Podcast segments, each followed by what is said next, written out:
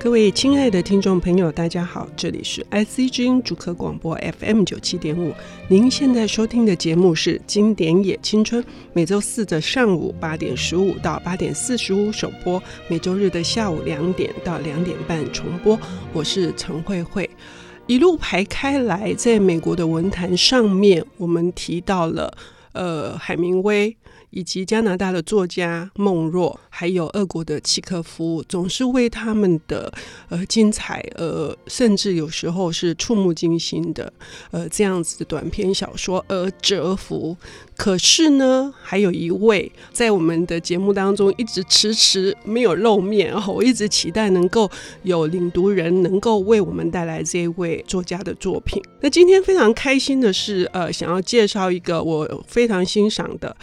七年级 非常新秀的一个小说以及散文的创作者，他的作品呢时常在报刊上发表，同时呢他也得过呃很多的文学奖，其中最重要的是二零一二年的时报呃文学奖的一个散文奖的首奖哈，叫做没有疼痛。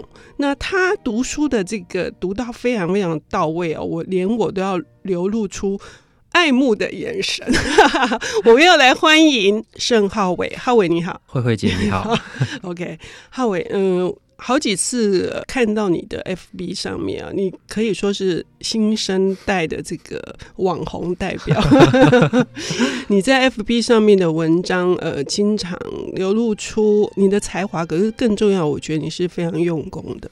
谢谢。嗯，那所以今天我刚刚已经稍微预告了一下，我们会是一个重量级的作者。嗯，你今天带来的书是？呃，我今天带来的是卡佛的《大教堂》这本小说集啊。卡佛，瑞蒙卡佛。对，瑞蒙卡佛。我们每次要提瑞蒙卡佛，一定要提另外一个人，村上春树。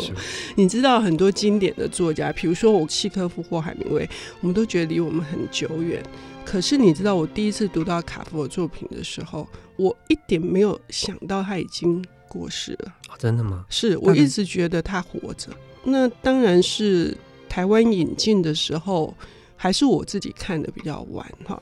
可能是因为一直被村上春树洗脑，就是他觉得他几乎是一辈子的。这个影响跟启发他的写作，对，嗯，但其实村上春树他翻译卡佛大概也是一九八八年，其实也就是卡佛大概过世或快过世，就是大概在他离世的那个时间点左右才开始比较大量的在翻译卡佛这样子。嗯，那他是一个怎样的作家？为什么就是他会这么重要？而且一九八八年就过世，如果以他这样来看的话，他才活了五十出头吧？对，他就是活五十岁，嗯，五十岁整啊。他是一九三八年出生，嗯、然后八八年过世，这样。啊、嗯呃，他其实为人最为人所知的就是他的短篇小说，嗯、但其实他有另外一个呃文类也很擅长的，就是诗啊。但是其实诗诗集到现在台湾一直都还没有翻译哦。嗯、我觉得其实很期待未来不知道有没有机会可以看到。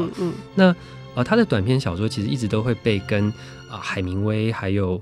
那个孟若就是会并列为、嗯、啊，还有契科夫等等啊，嗯、这些角色就是刚刚慧慧姐讲的，会并列为这种短篇小说大师啊。嗯，那它的特色就在于说，它的用字非常的简练，嗯、它有一种极简主义的评论家会把它评为极简主义啦。嗯，那用字非常简练，然后非常精准。它还有另外一个特点，就是它是肮脏写实主义啊、嗯、，dirty realism，就是。他去描写的是一些比较中下阶层、蓝领阶级的小人物的生活。嗯，那这个要放回到整个大的时空来讲，就是说，美国在这个六零年代之后，他们其实是走向一个比较有一些实验性的，或者是比较前卫性的，然后甚至是理论性的这样子的写作。那他的这种短篇小说，还有写小人物的人生哦，相对来说，其实他是给予一种。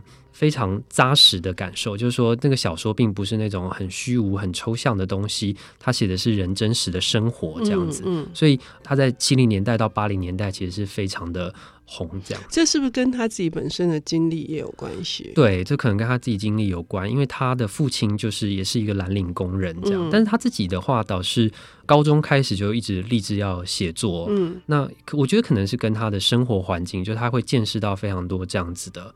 人物的生活，这样。嗯嗯，而且就是他的前半生并不是很顺遂，他写作的生涯好像开始崛起，到他过世也只有短短十年。对，他小说比较早发表，可是集结成书哦，嗯、就是集结成书，然后开始有一些嗯，可能文坛上的地位。第一本是那个能，现在台湾有翻译叫《能不能请你安静点》，嗯，嗯，那个大概是一九七六年的时候了，嗯，所以其实离他过世已经就剩下十二年了，嗯，好，然后再来有另外一本集结成册的，现在台湾翻译叫《新手》，嗯，啊，或者是。那个早期有一个时报的译版叫能不能呃，当我们讨论爱情的时候，我们讨论的是什么？那这两个版本的差异其实。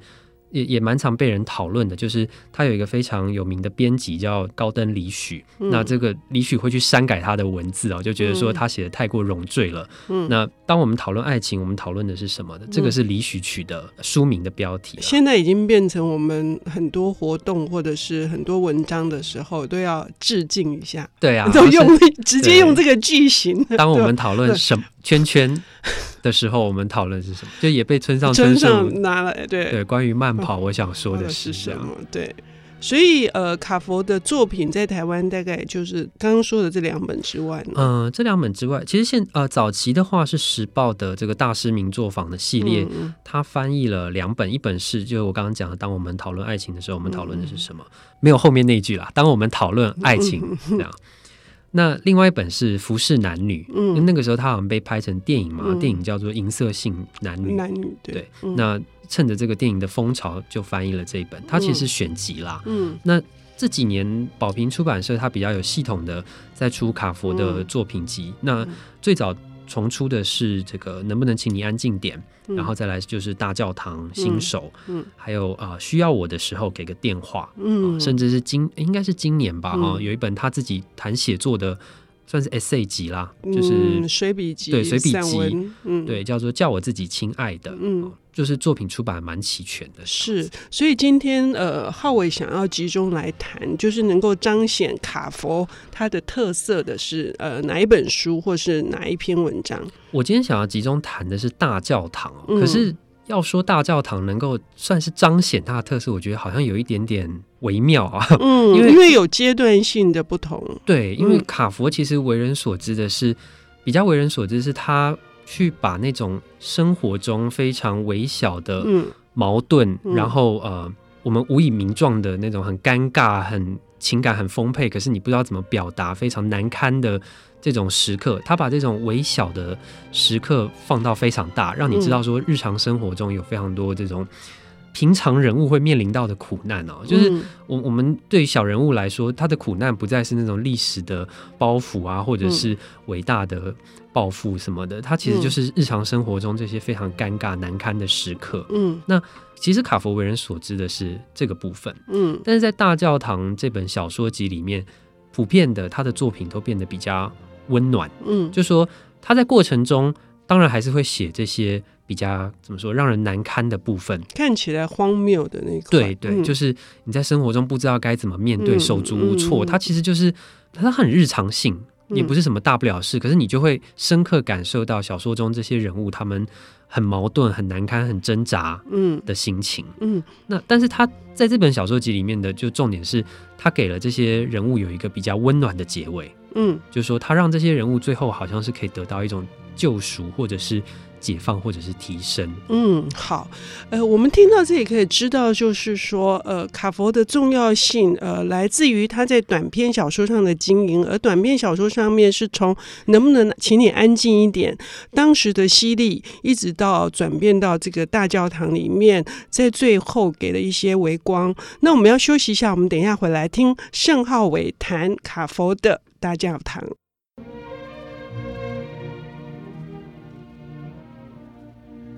欢迎回到 IC 之音主客广播 FM 九七点五。现在进行的节目是《经典也青春》，我是陈慧慧。今天我们请到的是最近备受关注的小说以及散文的写作者盛浩伟，他即将在近期要出版他的作品集，相当的期待。呃，今天谈的是呃瑞蒙卡佛的这一本，呃，算是呃出版社认为是他的生涯巅峰之作哈。呃，所以我们要再来深入的来谈，为什么呃浩伟你要介绍大教堂？那它带给你的这个冲击是什么？好，我先从我自己阅读的经验哦，嗯、就是我读到这本书，这本书我记得它好像是一个年底出版的吧？嗯，我看一下它的那个 出版年份，对，就是十二月出版的。嗯、然后我自己在读它的时候是某一年的除夕，那那年除夕夜就是家里有一些事情，所以过得非常不开心。嗯，可是。晚上睡觉前，我就开始读这本小说，然后读到最后这个大教堂这篇同名的作品。嗯、那读到结尾的时候，真的是有一种全身起鸡皮疙瘩的那种感觉，嗯、就是好像通电了。对，通电了，然后热泪盈眶，立刻非常兴奋，从床上跳起来这样子哦。嗯，那也因为这样，就我非常喜欢这一篇作品。嗯，这是一篇怎样的故事？它的故事其实真要说起来还蛮简单的、哦，嗯、它就是。叙事者的主角是我啊，他没有没有特别给他一个名字。嗯，这个我他有一个太太，这个太太过去有一些忧郁症的经历。这个太太在这些经历当中呢，认识了一个瞎子，叫做劳勃。嗯，故事其实就是讲说这个这位瞎子要来拜访他们。嗯，但是呢，叙事者我他非常的抗拒，对，因为他没有生涯中没有跟瞎子打交道过，嗯，然后也没有。类似这样子的朋友哦，所以他对这个人非常抗拒，而且又觉得说这个瞎子好像跟我的太太有很奇妙的关系，嗯，就是好像混杂了一点陌生感跟呃抗拒感，还有甚至我觉得有一嫉妒。嫉妒感吧，哈，一开始的时候，那故事就是写说这个瞎子到他们家来做客，然后呢，他就跟这个瞎子，呃，他们就一家呃没有一家，就是他们三个人就吃饭，然后吃饭之后呢。聊天，那这种尴尬的气氛一直持续着哦。到后来呢，是有一个转折，是太太上楼去，她要换睡衣。嗯，然后叙事者我跟这个瞎子老伯他们就待在客厅。嗯，然后尴尬，其实两个人都很尴尬。而这小说很有趣，是说他的对话一直说那种哦，我很好，我没事。其实那是反话。嗯，就是正因为你很尴尬，所以你要不断说哦，Yeah，I'm fine 这样子的感觉哦。那其实就显示说他们很尴尬。那后来两个人就共处一室相处，然后。开始他们就抽了一点大麻烟，哦，吃完饭之后尴尬的相处，然后抽大麻烟之后，哎，好像就有点放松了。然后太太换好睡衣下来，坐在他们两个中间。那太太很累，她就先睡着了。那又剩下这个叙事者我跟瞎子老伯，那他们就开始看深夜的电视节目啊。那电视节目刚好在播世界各地的教堂，老伯就说啊，那是一个教，哎，不，不是老伯，对不起，我一直把那个人物人称搞错，对。我就说电视上面在播大教堂，劳勃就问说，那大教堂到底长什么样子？那个我他就一直叙述，可是他就说我讲不出来，讲到最后他就只能说，哎，这个就是一些梁柱哦，一些雕像。那这个瞎子劳勃他就说，哎，你去找一些纸跟笔来。嗯，然后呢，这个叙事者我他把纸笔找过来之后，他说好，你现在开始画。嗯，那劳勃他就把手放在叙事者我的手上，然后呢，我就开始画那个大教堂。然后他说：“你闭上眼睛画，嗯，你不要看着，你闭上眼睛画，把那个你想象中的大教堂画出来。其实就是一个这样很简单的故事。嗯、到最后，这个小说的结尾，我觉得结得非常的好。就是劳勃说：‘哎，你画好了，你睁开眼睛看看，是不是画的很棒？’但是这个叙事者我，他闭着眼睛，他说：‘我觉得好极了，我还想再闭着眼睛，我不想看，我就觉得好极了。’这样子，嗯，他的故事其实讲起来很简单哦。嗯”可是我们可以从中去感受到很多讯息存在，包括那个叙事者本人他自己在闭着眼睛，同时在体验，而且他的手上这个，嗯、他们两个的手是重叠在一起的。尤其画的是一座教堂，教堂卡佛一定有很深的用意。对，我想到一个比喻哦，嗯、就是。这个那个东西好像叫鬼脚图吧，嗯、但是平常不会这么讲。总而言之，它就是我们小时候可能都玩过，就是画很多直线，嗯嗯、那在直线中间画横线。嗯、那呃，你选一个入口，然后你遇到横线就要转弯，最后你会走到一个终点嘛？哦，嗯、那我觉得其实画大教堂很像是这件事情。嗯，什么意思呢？就是说我们其实看那个鬼角图，就是那些横线跟直线，嗯、我们一看就知道它就是那个样子。嗯，它就是一些直线跟横线。可是你非得要。自己走过一遍，嗯，你才会知道他到底是怎么走的。嗯，我觉得画大教堂也是，就是叙事者我他看到教堂，他就是说哦，那就是一个教堂。我当然知觉上、认知上，它就是一个教堂。可是你没有真正的把它细节看过一遍、描过一遍，你是不知道那个教堂的神圣跟崇高，嗯，到底在哪里？嗯，那我们都常常会说见树不见林哦，嗯，可是有时候你要见林才能见树，嗯，那我觉得画大教堂这件事，它就是。劳勃这一位瞎子在告诉叙事者说：“你要从细节去看，嗯、你才能够真正体会那个整体，嗯，到底是什么。嗯”所以从这里我们可以知道说，这个小说它其实主题是人跟人的沟通，嗯，嗯。就说沟通是你真的完全了解了对方，嗯，真的进入到另外一个人的生命当中，嗯，我觉得这个小说有一个。非常有趣的机关，我刚刚没有提到啊，就是他在开头的时候，他描述他太太的故事，描述了非常长的好几页，都一直在讲他太太，就是他太太过去嫁给了一个青梅竹马的军官，可是呢，他觉得这个军官是那种上战场杀戮的，他就因此而觉得非常不开心，所以就得忧郁症。嗯，到最后呢，他忧郁症呃非常严重，最后跟这个军官才离婚，然后才跟叙事者我结婚。嗯，那小说的开头呢，他是。叙事者在描述这件事情，嗯，他就是好像把它描述出来一样。你从他的描述中，你看不到叙事者在同理他太太，是一种比较冷淡的，然后做结论的，对，然后没有中间的为什么，他也不想知道为什么。对，嗯，这跟这个小说另外一个点很像啊，就是，嗯，这个叙事者我他是没有名字的，嗯，就他不需要名字，他的世界就是只有我，嗯，他是从我来看世界，嗯，对其他的东西我就是。好像整体大概知道一个概况就好，嗯、所以对，即使是他太太这么亲密的人，他对他的过去也是知道一个概况就好。他不想要深究，包括他也不想要深究他太太为什么跟这位呃瞎子会变成是一个亲密的朋友，对他都不想知道，完全都不想深究。嗯、然后甚至他里面有个叙述，他就讲说他的那个前丈夫。管他叫什么名字，反正就是一个青梅竹马。哈，你其实可以完全看出来，他不想深究这种心情。但是最后，这个瞎子借由我刚刚讲的，他描大教堂这件事情，让劳勃亲身去体会了说，啊，不是让对，我又讲错了，让叙事者亲身去体会了说，真正的理解跟沟通是怎么样的一回事。他人跟人的沟通跟理解，其实是。有那种崇高性跟神圣性在的，它就仿佛一座大教堂一样。嗯，可是如果我们只是看用全貌，用一个简单的结论去理解世间的任何事情，它非常的简单，你也感受不到它的崇高跟神圣在哪里。嗯，但是你必须得要亲自去描过一遍，亲自去走过一遍，嗯，你才知道它的那个神圣跟崇高在哪里。嗯，你才能够达到真正人跟人的理解跟沟通。嗯，那。我觉得这个小说最厉害的地方，就是他把这么抽象、这么幽微的小细节写出来了。因为这么抽象的东西其实是很难写的，很难用故事或言语来表达。甚至我我这样子用言语来结论它，其实你没有读过这篇小说，你一定不知道我在我在讲什么哦。可是卡佛他写到了。我觉得这是这篇小说非常厉害的地方。嗯，呃，我们从呃浩伟的谈话里面，而且他的解析里面，他深入的，而且非常精准的引导我们如何去读这一篇大教堂。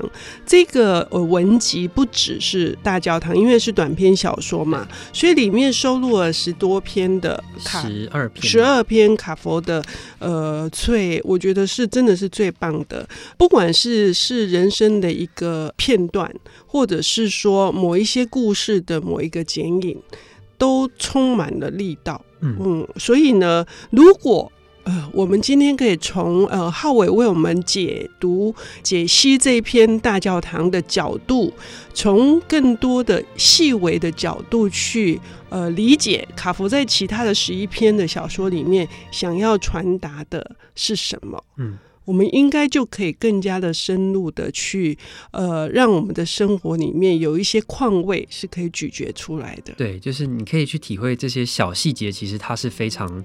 重要的，它其实是饱含很多意涵，跟你可以去细细品味它的。是，所以非常开心，就是听到浩伟这样子讲卡佛，我更加的想要再去重读。能不能请你安静点 来做一个对照？所以各位亲爱的朋友，呃，如果听众朋友，如果你读过，能不能请你安静一点，请赶快来读大教堂。